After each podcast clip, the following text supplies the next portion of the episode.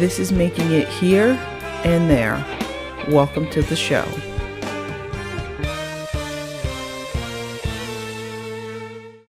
Laffy is a creative force who uses art as a means of joy, serenity, education, awareness, and social impact. They are currently the program manager for The Other Side, a cross cultural exchange of dramatic storytelling among girls and gender diverse youth. They use their talents in the classroom and they support the nonprofit.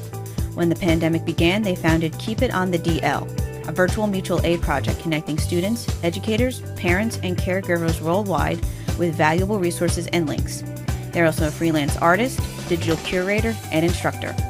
You can find their artwork and resources at www.www.dotcalm.com and you can support them at patreon.com slash www.dotcalm. Thank you, Laffy, for coming on, making it here and there. Uh, we got so much going on. Um, and I just really am excited to talk about all the various projects uh, that you're involved in. So why don't you just tell everybody uh, what initially sparked your interest in, in what you're doing in terms of art and teaching and just civic participation and, and non-binary um, activism and everything going on? Well, I guess I would say that what's really um, sparked a lot of my interest today just are things I've always been interested in. Um, my dad used to draw little um, little smiley faces on my fingers. Mm-hmm. And while the ink was still wet, I would like press it down on the paper and just like that that's how I was able to start drawing because I would draw all around this little face. And actually I I paint portraits now, so I guess that's pretty appropriate. um, but yeah, and I guess it really all starts with my parents and with my family. My, my family name is Laffy, um, or in Jersey, people call us the Laffy family. and uh, there's a really strong moral compass there. So my family's always really joked about me being like the people's lawyer, like just always kind of thinking about the little guy, or like, you know, don't forget that this person might not feel included, or don't forget this person might be upset by that. Or you know those kinds of feelings really led me towards nonprofit work and and using my creativity to further that. Do you think you'd always go into this work um, just growing up from your family? Um, well when i was in kindergarten they asked me wanted what i wanted to be when i grew up and i said a vegetarian so that i could take um, so I guess I, you know, not only was I very confused, but I, I also I always wanted to be a million and one things. So mm-hmm. I think every year it kind of like switched out to something new, but was always in this realm of like either being really artsy or really helping people. And and in college, I finally found both. So. Mm-hmm. And what did you study in college? Well, I did. Um, I did study music and theater, and then from there, I started studying women and gender studies mm-hmm. as well as nonprofit administration. So I did a bunch of internships at different nonprofits, and um, eventually that landed me my job at the other side. Yeah, so let's actually talk about the other side um, and what you're doing for education. Can you elaborate on your role? Yeah, um, so I serve as a program manager. I started out as a lead teaching artist, which I think went to uh, like a community assistant or communications assistant, associate, and then it developed into something else, like a developmental assistant, which turned into a program manager. And um, I'm really grateful to really like carved out these um, this like growth path there. I when I first started and I was even in my interview was really excited about the idea of like maybe one day being closer to where Melanie was and where I was at being a teacher and she seemed really interested in, in teaching me a lot about her job and how she was able to build it up. And i feel like i've gotten more and more of a voice as it's gone along. So now i manage the programs that we put out which is a really important role that needed to come up because all of our programs needed to shift once the pandemic happened. Mm-hmm. we communicated mostly remotely but our students learned in person. And so this was a mm-hmm. huge huge change now you know and just to for everybody out there who you know who i hope has been watching the melanie interviews that i did last season uh you know the other side is a cross-cultural exchange um, through theater and, and building confidence and and leadership. You know how do you fulfill this mission in your role? Well, for me, I really want to keep in mind every single person. So, whether that's keeping in mind how a teacher would feel, you know, uh, delivering this lesson or how a student might feel being on Zoom for an hour or how a student might feel who is having trouble with internet or just like having trouble at home. So a lot of my work is just thinking about all those little tiny facets of the program and making sure that everyone is really getting the most out of their participation. I just want everyone to feel like they belong. Yeah, and I feel like that's something that, you know, I know I talked with Melanie, of course, but like it's you know, there's definitely challenges that you, you know, I feel like is, is, isn't well known. I mean, if, if you live in the suburb or whatever, you go to school, it's, you're doing your thing, but in especially like urban settings, um, such as the Bronx or, you know, the rural settings like in India, it's, it's very challenging to, to meet, like you said, just the basic requirements of just having internet or, or mm-hmm. having enough money to, to buy the supplies and, and whatnot. It's, it's crazy.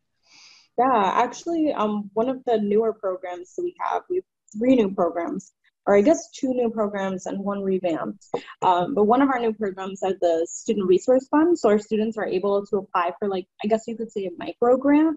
And um, during that application process, they just kind of tell us more about the dreams that they've uncovered or or been able to discuss in class and we're mm-hmm. able to give them like a solid amount of money to achieve that goal because i think it's important that we're like literally putting our money where our mouth is and, and really able to take some of the donations that we're getting and like putting that back into the community and really serving them and empowering them so that they can stay a part of our program and that they can keep giving out this message of like empathy and connecting with others and you can't do that in a dark room and you can't do that you know like crying because you're not able to take the bus to your internship um, I've definitely been there. I didn't ask my parents for a single penny when I was in school, and like there were days where I had three dollars in my account and like eat chips for dinner, or like had to take a bus to rehearsal, and that was all the money I had left. Um, and I think that when you encourage people to achieve their dreams, you have to remember too that it's not just about believing in yourself. Like it's also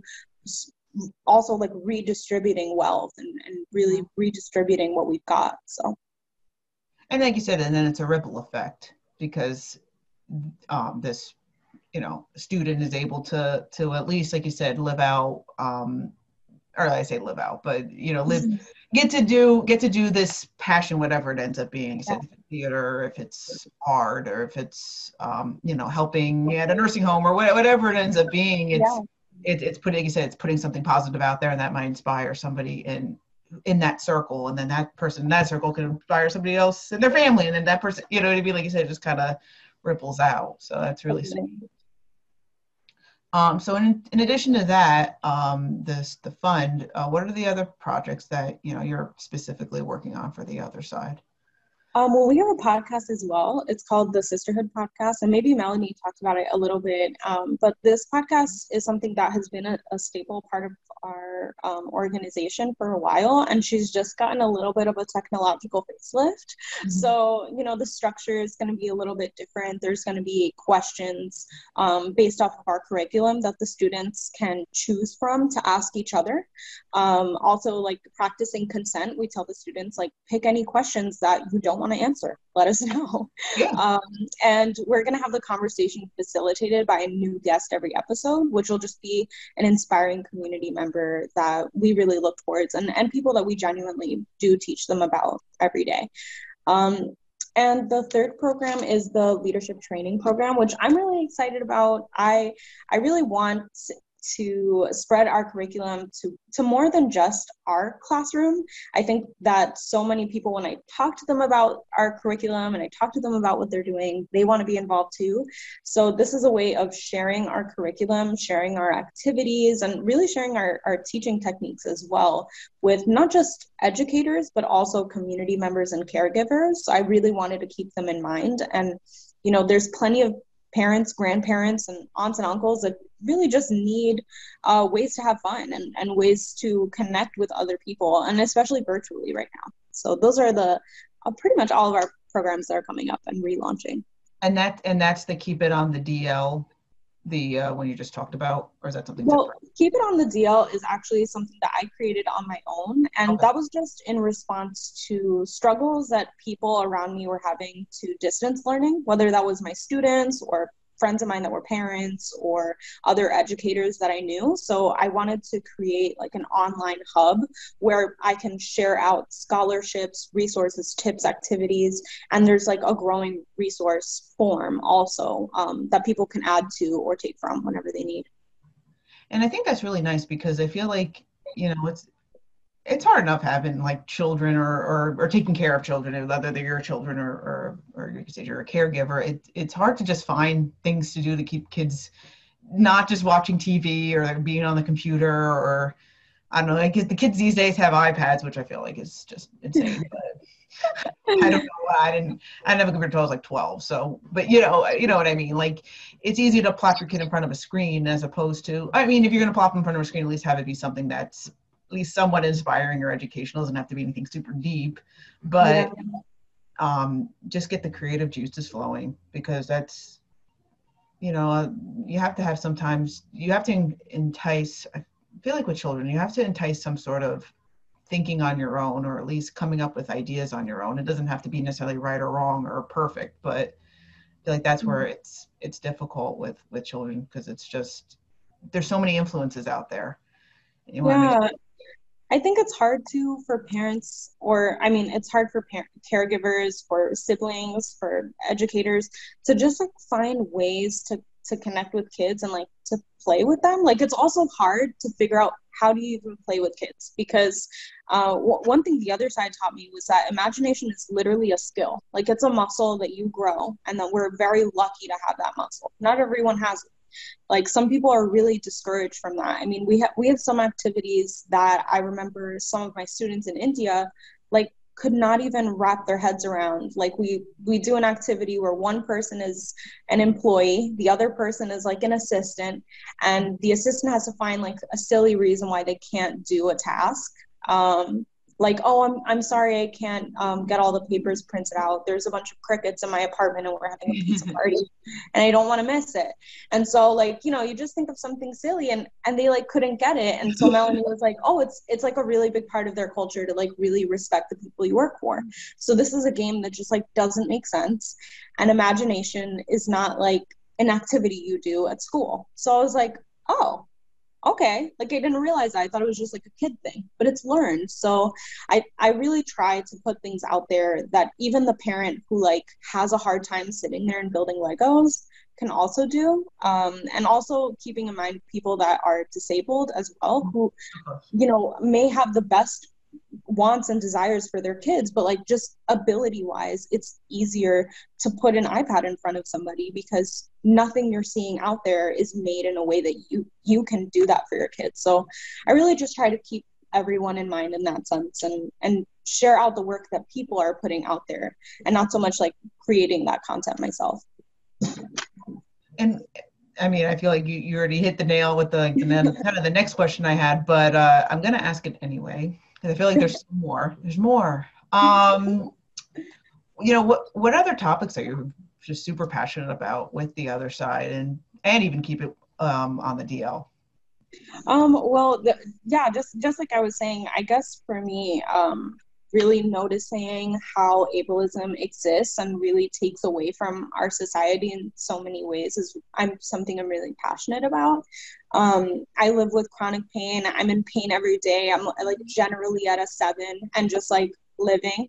Um and so like this kind of myth that like disabled people just like they all have to be taken care of by somebody and they like can't do things and mm-hmm. and it's just like not true. And i've found more and more that a lot of the disabilities that people have is about the world not being made in any kind of way that like they can access it.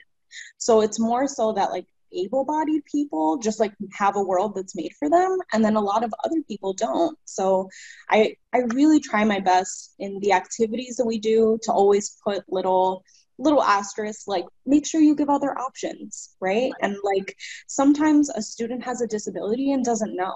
I can't tell you how many times as a teacher I've seen a student who like should be evaluated for autism and their parents just like would not want they they just don't want to accept that. They don't want that to be the truth. Um and so because of that you have kids who like just don't have the tools that they need to to succeed and to thrive um, because they're not being acknowledged as who they are. So as a teacher i really try to implement that with everybody. Like not everyone who needs an adjustment is going to ask for it. So it's always good to have other options or just um, be really flexible. alternate routes. Yeah. Yeah it's funny you should it's interesting you say about i mean i just feel like sometimes even things in our world right or they say world like just society even as like an even at not say even as an able-bodied person but some things i was actually just talking about this about like remember how in school like they give you like you would use like the restroom or like you know there would be a break between classes like that yes. would be like the only short time you could have to like use the restroom mm-hmm. like you tried to ask to use it during class like forget it yeah but like someone like me or like i don't know who's getting like maybe too tmi but like like that wasn't always like okay. Like i don't know. It,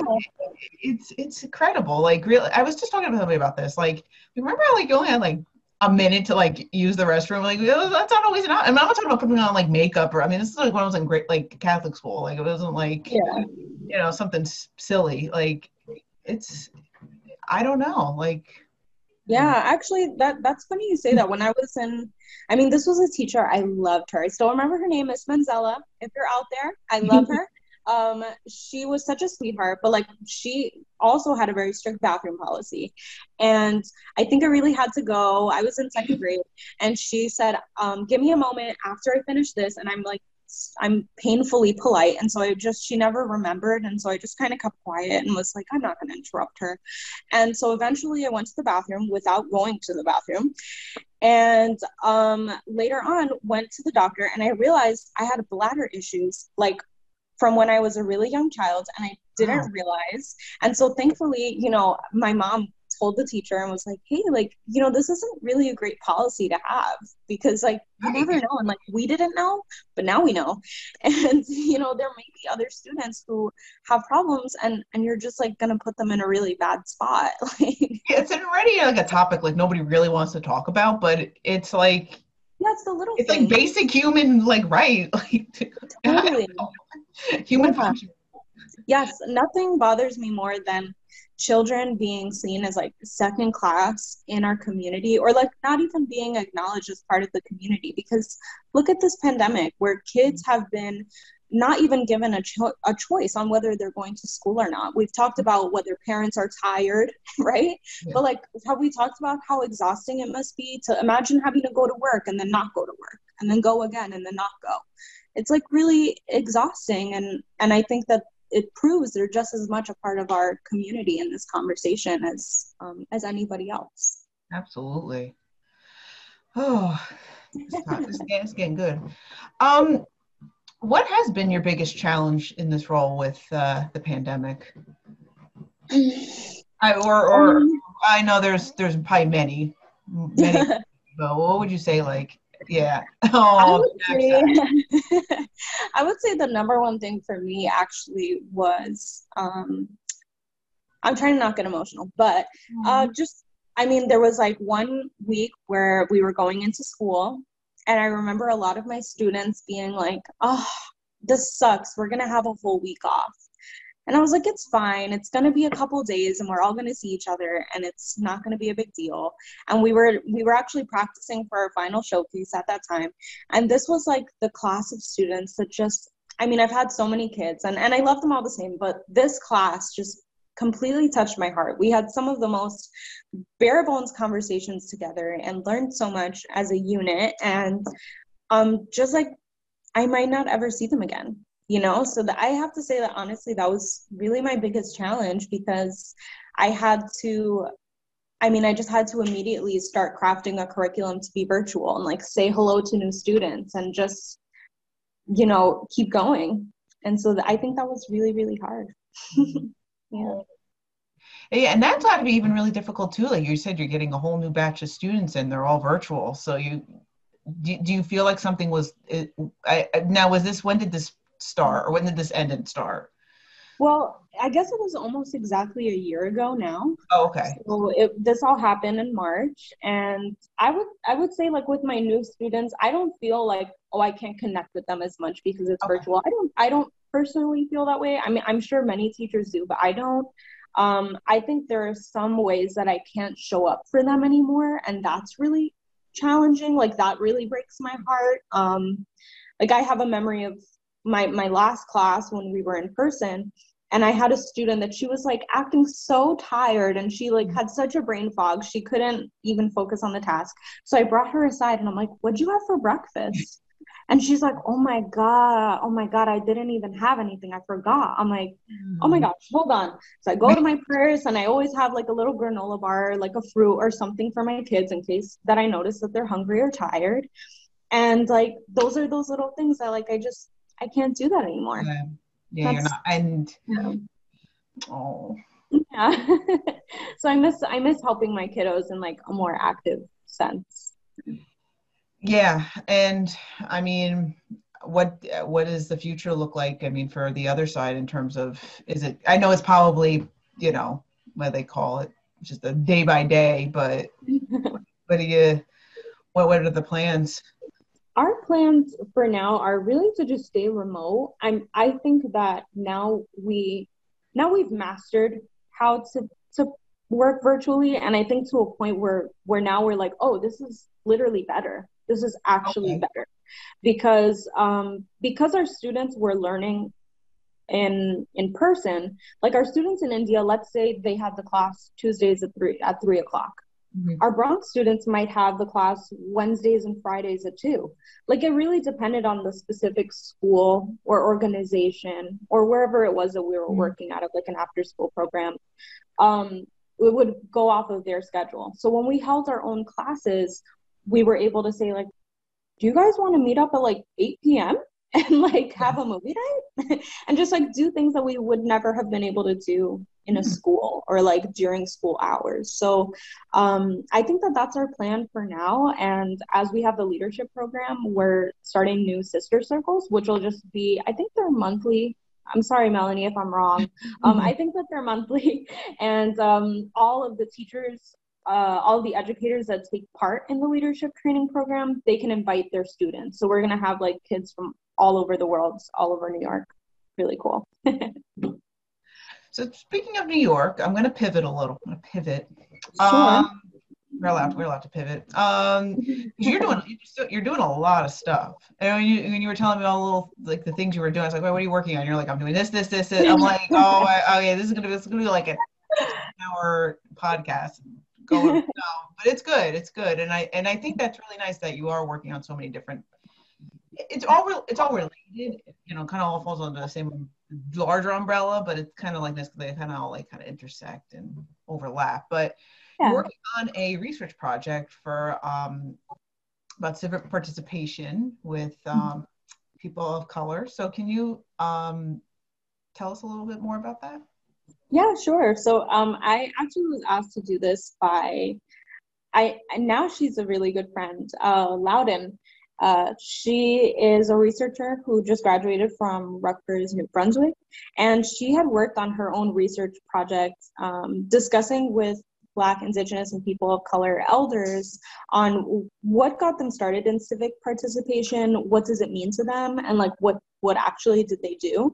Um, and my job is being a digital curator, so really putting together the website, organizing everything, and just thinking of the best and most accessible practices for like putting it out there. So whether that's promoting it, um, having it live in other uh, on other websites or in other schools. Um, so that's really my purpose. I guess you could say I'm created. Maybe it's a new role or something. Um, but you know, when my friend told me about this, she was like, "I want your help, and I don't really know how, but I need your help with getting it out there." And so this is kind of what we thought up as you know making this a, a curatorial kind of job.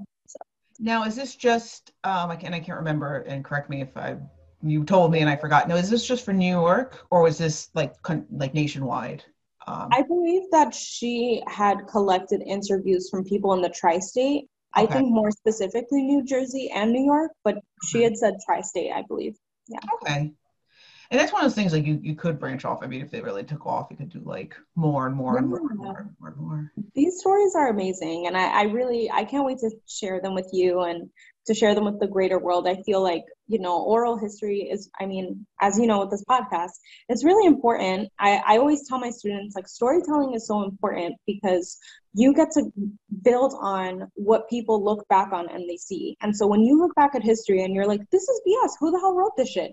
You can make that difference for the, for the right now, right? Like the more words you put out there and the more the thoughts you share, the more you're part of what people look back on. So um, yeah, I hope I hope it grows too. And you know what's great? You know what I say? What's great? What's great about this project? But what what like is you know I, I don't I never read this book, but it was like the like lies my teacher told me, or like you know you feel like you're in history class and you're in the same history over yeah. oh, you know every, every year you learn like the same things. It's like you know you learned about like the Egyptians, and then like next thing you know it was like the Revolutionary War like, well, yeah, yeah, that's how I feel like when, when like the Egyptians, like Revolutionary War, the Civil War, World War One, World War Two, and like it ended out like World War Two. It was like always like I feel like every year was like the same. Yeah. And, and you miss so and there's so much other history out there that like just gets like lost in the sauce. Like they yes. don't you.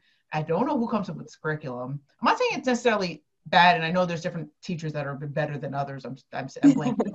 I you know I'm just speaking from personal experience, but I'm sure other I don't know what other states do, but it's like it like you go on like these like history uh, Instagram accounts and you're like, why didn't they tell us about this? I mean, it might even be right? necessarily going to be the, the best or most interesting thing to me, but I mean, I wish I still knew about it. I mean, said, I'm not going to go there and like pull out books from the library to say oh, I'm going to look, but like these little like stories that exist in this world, like yo, we screwed up like 10 times over. Like, we had just read that the last time, like, we, wouldn't have done it again. You know, know. that would itself. It's just. I wish, like, I wish I could clone myself so that I could have a million jobs because I, am seriously I'm so interested in like a million things, and one of those things is definitely history. And I wish I could be a history teacher, but I teach the whole thing like I'm Wendy Williams, and I'm like in the corner, and I'm like, mm, Christopher Columbus, you know, like there's so much juicy details to this. don't, even, don't even get me started, I'm like over it. I know. Like, like I'm over it. Like it's it's, it's, it's got to stop. Like enough of him.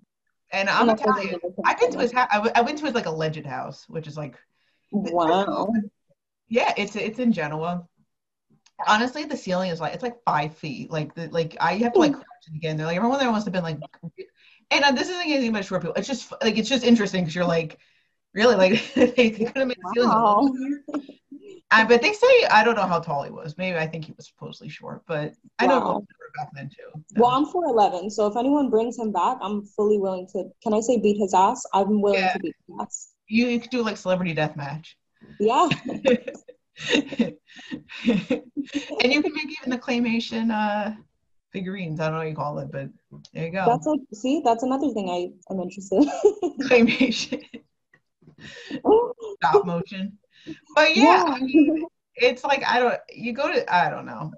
I don't want to talk about Christopher Columbus because we're talking about you and how cool you are, and I'm gonna talk about him. But we can talk about you like beating him up. That'd be fun. Should do it. um, now I lost my train of thought, but I did want to talk about actually. Now we'll we'll segue to all the art you've been doing. So so you're working as like a freelance artist now what you know if somebody wants to commission you what what what are the types of work that you do for anybody anybody who commissions you. Um well i mostly work doing portraits. I love um I don't know if I'm like uh, the New Jersey medium or like if I have to go pre-order my acrylics, but I, I love I love doing portraits of people who you know aren't on this earth anymore. I love doing tribute pieces. They're really near and dear to me, and I just feel so like I'll literally be weeping like painting these. Um, because I just feel like I could just feel you know like I just feel that person that I'm painting, and um, I just feel um, very in tune with like why the painting is being made and there's just like a lot of feeling in it actually i have a portrait piece here that i painted of my mentor who passed in, in the past year and he was really instrumental to me being um, being aware of many hats, I guess you could say. And um, so I mostly do these kind of portraits. It's like um, sort of line style. Let me see if I can get it out of the light. Yeah, because you, uh, you have like a plastic on it. Yeah. yeah. Get it out of there. Oh, there we go. I, it's like the, and it's weird because it's like the detail is there, but yet it does. It's like it. You, you did the thing. I don't know. You did like the impression. you can see the detail close up, but far away it looks. Yeah. Yeah, I I tried to work, away. I guess, like realistically, but also maintaining like my my creativity and really uh, attaining my my style, which is really based on like really delicate lines and just building on those lines. And um, because of that, I, I really love working on clothing. So I am working on some commissions right now of like some jackets and just like applying someone's really cool design onto jackets and hand painting them. Um, I don't, I never thought I could say this, but my commissions are actually closed right now. I know, Aww. I know. Um, but I, I'm hopefully going to be opening them back up in the summer. For now, I'm pretty booked up, which is like such a blessing. I'm so grateful that it got to this point because um, I guess I just never really thought I could get here. I think a lot of artists feel that way when they mm-hmm. start. It's really hard to start having clients. It's really hard to believe in yourself enough to ask for what you're worth. Like, um, especially being a person of color, being a non binary person, there's just like a lot of reasons why someone like me would really like sell themselves short. So I've thankfully had a lot of good mentors along the way to really be like, oh, no, no, no. you know, really value yourself. So, yeah, just staying on that really. Um, going back to about the portraits of a deceased um, person or, or people, what, like, what? I'm just trying to think of the question because I didn't, I didn't put this in my little question questionnaire, mm-hmm. but um, like, how do you channel that energy into the, the piece that you're doing do you and then what do what in, what pieces do you use for it? Do you just use photographs? Do you use descriptions from the person who's commissioning you or, or how does how does that work or both? Um, well, I always ask the person to um, send me if they have a main photo, send me that photo. Um, it's good to send other references because you can get a really nice feel for personality. So let's say if I, uh, like I was working on a portrait of my grandfather and I know him to be such a little sweetheart and he looks so serious in this picture. So I just added like the tiniest bit of a lift. So, so as to not really be a smile, but like a Mo- Mona Lisa smile. Yeah. Um, these kinds of like small details are really important on like really giving it the life that that person is looking for. Um, I really try to think about what it is that prompted that person to commission this portrait. So, like this portrait I just showed you, for example, I made this because I I was thinking about completing my last year at school and i had such a, a breakdown thinking about how i would never see him in his office again Mm. And so painting something that I could put in his office and that like so many people who loved him so much still can like have that, like going to his office. Um, so just like thinking of those things, like what's what's the purpose? Like what is this supposed to make you feel or the person watching feel? And um, and I love to hear about people's personalities, but I feel like no matter how little or how much information a person gave me, I can totally feel it. Like I've painted portraits before where I can hear someone's grandma being like, "If you don't hurry mm-hmm. up," I'm like, "Okay." Um, you know, everyone has a really strong personality, and and I think that you know, um, really staring at someone's face and and maybe even looking at someone for as long as they've been looked at by people who love them with all their heart like you you really learn you you see the little freckle on their cheek that they you know share with their daughter or a little frown line that tells you you know that they were a pensive thinker um, so just paying attention to little things and what would you say the most important takeaway is from from your art mm. um i guess for me in everything that I do is just like just to slow down enough to pay attention. I, I, really want people to feel um, calm. I really want people to feel calm. I I think there's so much in this life that um, causes stress. I think there's so much in this life that is just like feels like just never ending grief, honestly. So um, if I can make something that uh, can immortalize someone, you know, so that your grandpa's always in your living room, or um, I can paint your your favorite inspiration and turn it into a whole coloring book and that's what you know you go to at the end of the day when you're stressed like i i guess it's like permanence and relief and what is there any other like art that you you said you were working on the clothing? Was there any other types of art that you work on, or or actually, you know what? Is there any interesting work that or artwork that you want to do that you haven't quite mm-hmm. done yet? I know there's probably like a lot. well, I I really love uh, curating. So I curated my first art show when I was like 17, and I did that in Jersey. And then I was lucky enough to um, I entered a contest for the Living Gallery in Brooklyn, and I was able to curate a three day show there, which was like such a. um, and so I guess like I my ultimate dream would be to curate a show where it's just me, which like that sounds really crazy. I love like giving other people the microphone, you know? Um, so I guess I would be kind of vulnerable, but I would love to create a show that's um, all about my family and um, create a specific art piece based off of like that one person in my family. I, I create a lot of art about them and they just like i mean their name is my name. I changed my name to my family name lafi um, i really carry them with me everywhere i go so i would really love to share that one day.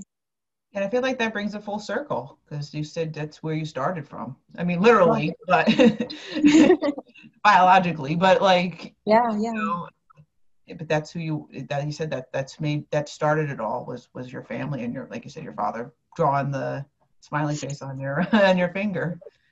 Yeah, it really does. I um my family, I think that for me, my family has just taught me so much about life, so much about letting go, so much about like how relationships don't have to be perfect to be really beautiful.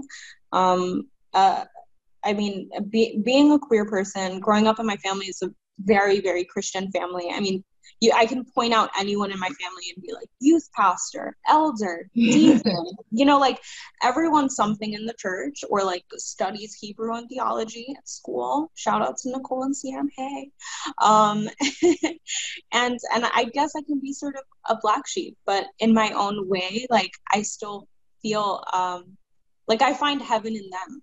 Right? Mm-hmm. So I I just have my own spirituality and my own um, view of the same thing. And I that taught me a lot. Like there were a lot of days where you're stressed and you want to talk to someone and they're like, pray about it. And that's really frustrating and annoying. But uh, when I started in my head, like thinking about it more from what would comfort me, like I guess really what they were saying is like just just think about it. You know, spend your time and just think about it and really put it out there. Like I I can take that in, right? So like I just kind of had to morph the words they were saying into something that I can hold on to a little better, not let them like slip out of my hands because it didn't feel like it was for me. So I really love them a lot. Mm, it's like it's it's nice. I think like that's really like you said. It's no nobody's family is perfect. I mean, but we all came. I mean, for better or for worse, we all came from somewhere. So, and those experiences have shaped us, but doesn't mean that it has to define us necessarily. Okay. And um, I think that's, you know, that's, that's, I feel like the lesson I feel like as a society we're learning, but we're, we're getting there. It's still taking some time, but we're, we're getting there. But we need, we definitely, society needs more people like, like you who are, just, you're, you're, you're very nurturing. You're trying to bring out the best of it, of everybody and trying to create that nice little ripple joy and like you said calm. Um, so just um, can you just let everybody know what uh, you know ways to find you ways to find your art? I know you're not taking commissions but you know you mm-hmm. that you want yeah. to or talk about? Um, well i have a tongue twister of a website if you can follow. It's www.www.dotcalm www.com. Um, so I can be reached through there. I also have my Instagram, which is also www.com. And um, sorry, that that's just the beautiful sounds of the Bronx. uh, like loud noises. Um, like if, if you're looking for me, just shout in the Bronx, you'll find me. That out a window. yeah. Um, but you can support me through my Patreon, which again is w.com. Um, and I'm in the process of, I guess, like we were saying earlier, just like revamping, rebranding, and really thinking about how I can be even more vulnerable with what I'm putting out there. I've gotten a lot of feedback um, from people that it would be helpful if I made videos and that like it would make things more accessible. Uh, I did go to school for like to be a theater major, but that doesn't mean I'm not shy.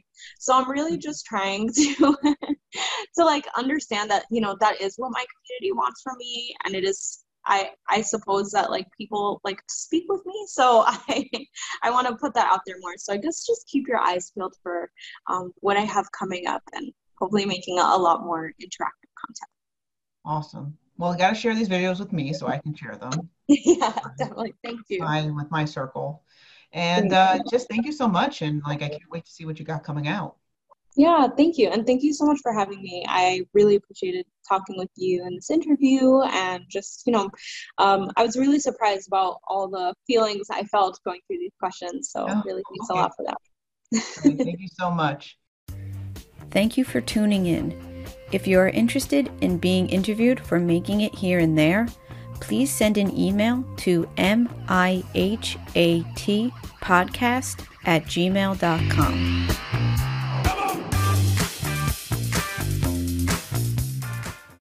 Making It Here and There is an interview series focusing on ways in which individuals are using communication across borders and across cultures to achieve understanding, learning, and overall consciousness of the world around us.